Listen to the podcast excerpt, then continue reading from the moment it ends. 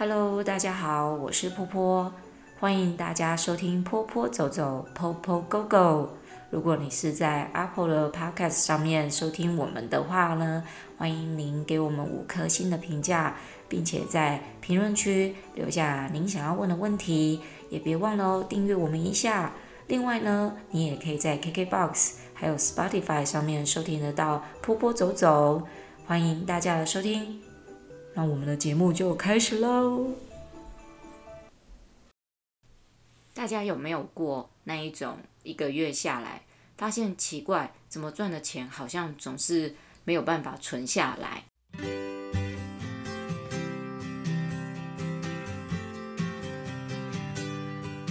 呃，跑才艺教室的美术老师的时候啊，常常就是月光族，常常不知道钱花到哪里去了。但是仔细环绕着我自己的呃房间里面，哇塞，真的是堆满了材料诶，我的材料在当时可以堆满三间房间的。为什么会堆满三间房间？这就是购买习惯很差的问题。这个就是我自己比较失败的例子，分享给大家，希望各位老师不要犯同样的错误。在刚开始当美术老师的那头几年呢，很开心，所以呢，当我到了美术社，就很像小朋友到糖果店一样，只要看到了，几乎无所不买，什么美术材料都买来揣揣看，然后没揣完的呢，就会把它先放起来，心里想着我会用到它，然后呢，去材料行买的时候呢，又会多买几样，或者是这个东西会多买几个，觉得这堂课用得到，那堂课用得到，或是某个地方我应该在未来可以用得到它。反正 anyway，我也不管什么时候会用得到它，反正就先买就对了。这种就是一个叫做先下手为强的一种概念，也就是说，我把所有材料当做都是未来的可能性，可以入手的我就尽量都入手。这就会产生一个很严重的问题，就是堆积如山的材料，还有我每个月的钱都是月光光，收到的呃材料费啊，或者是学费啊。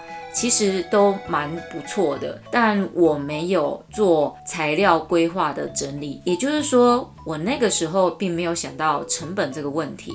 那你可能会问啊，难道你都没有记账吗？哎呀，你如果问了这个问题，你就真的很聪明哦。对，我都没有记账，这不是一件很值得光荣的事情。为什么那个时候不记账呢？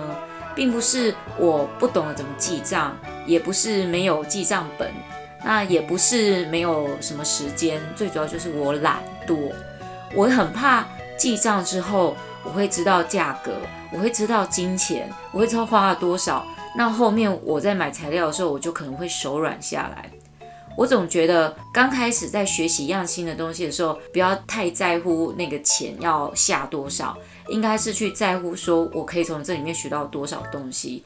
其实这也是一个呃不错的观点，但是我觉得不太适用在那种成本的考量上面。像这样的成本没有很好的考量状况之下呢，在几年下来，我渐渐发现到，就是我的材料其实用不完，而且呢，有一些材料啊放在抽屉里面，它你后面又新买的材料又把。那个旧的材料往后面挤，然后放到抽屉里面去。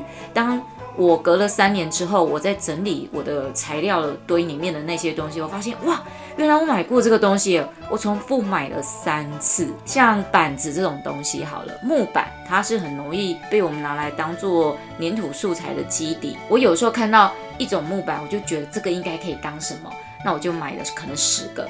然后隔了很长一段时间之后，我又看到，哎。我完全忘记我买过这个木板了，我又买了十个，然后又过一段时间之后，我又看，哎，这个木板可以拿来做什么？我又买了十个，所以我总共买了三十个。所以我在入这一行几年之后呢，我开始要求我自己一定要做记账这个动作。我一开始呢是先买记账本来记账，然后记下所有我买的材料，每一样材料我都记下，在我自己呢强迫自己。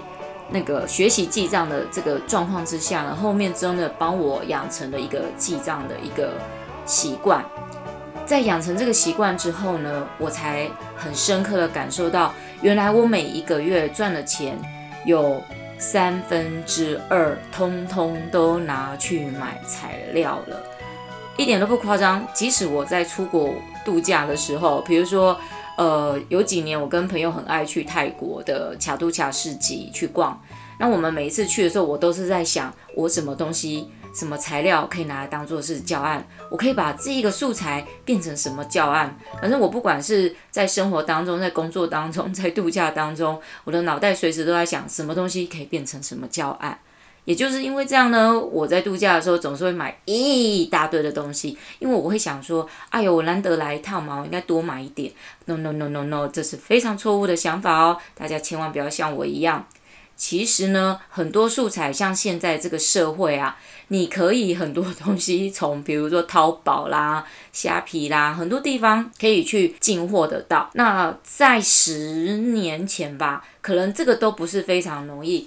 呃，我们确实是有材料行可以买得到这种便宜的素材，但是有一些素材你在国外看到比较特别嘛，你总是想买回来啊，这样子你拿去学校教课的时候，你的课程就非常的特别，学校会特别。对你有很深刻的印象，所以买了太多回来了，那又是堆积如山的材料，这个又再次打破了我记账的习惯。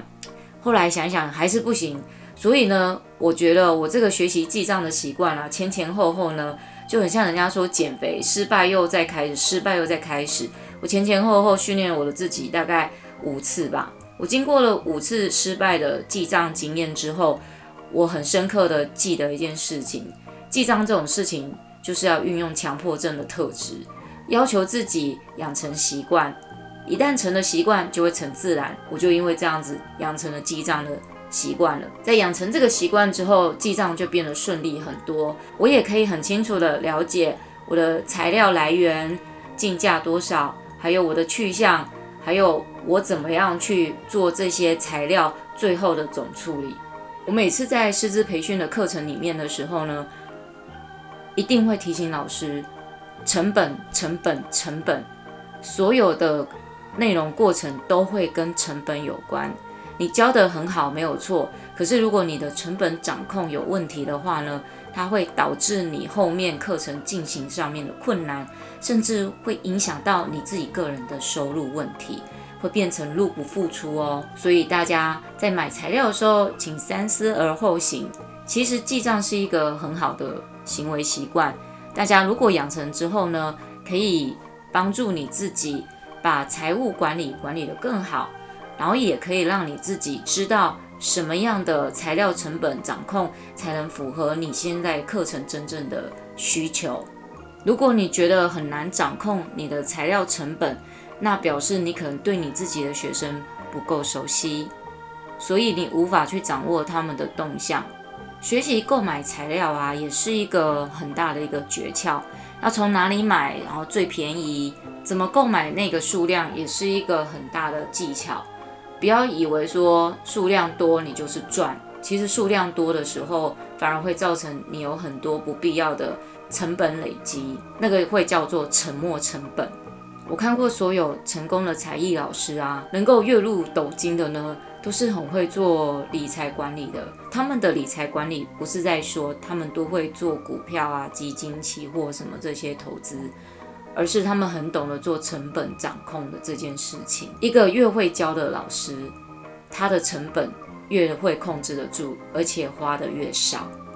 一个很不会教的老师，他的成本就会花得越高，因为他无法去控制自己课程的内容，所以他的成本必须要增加很多。这样的道理，不知道大家能不能够了解呢？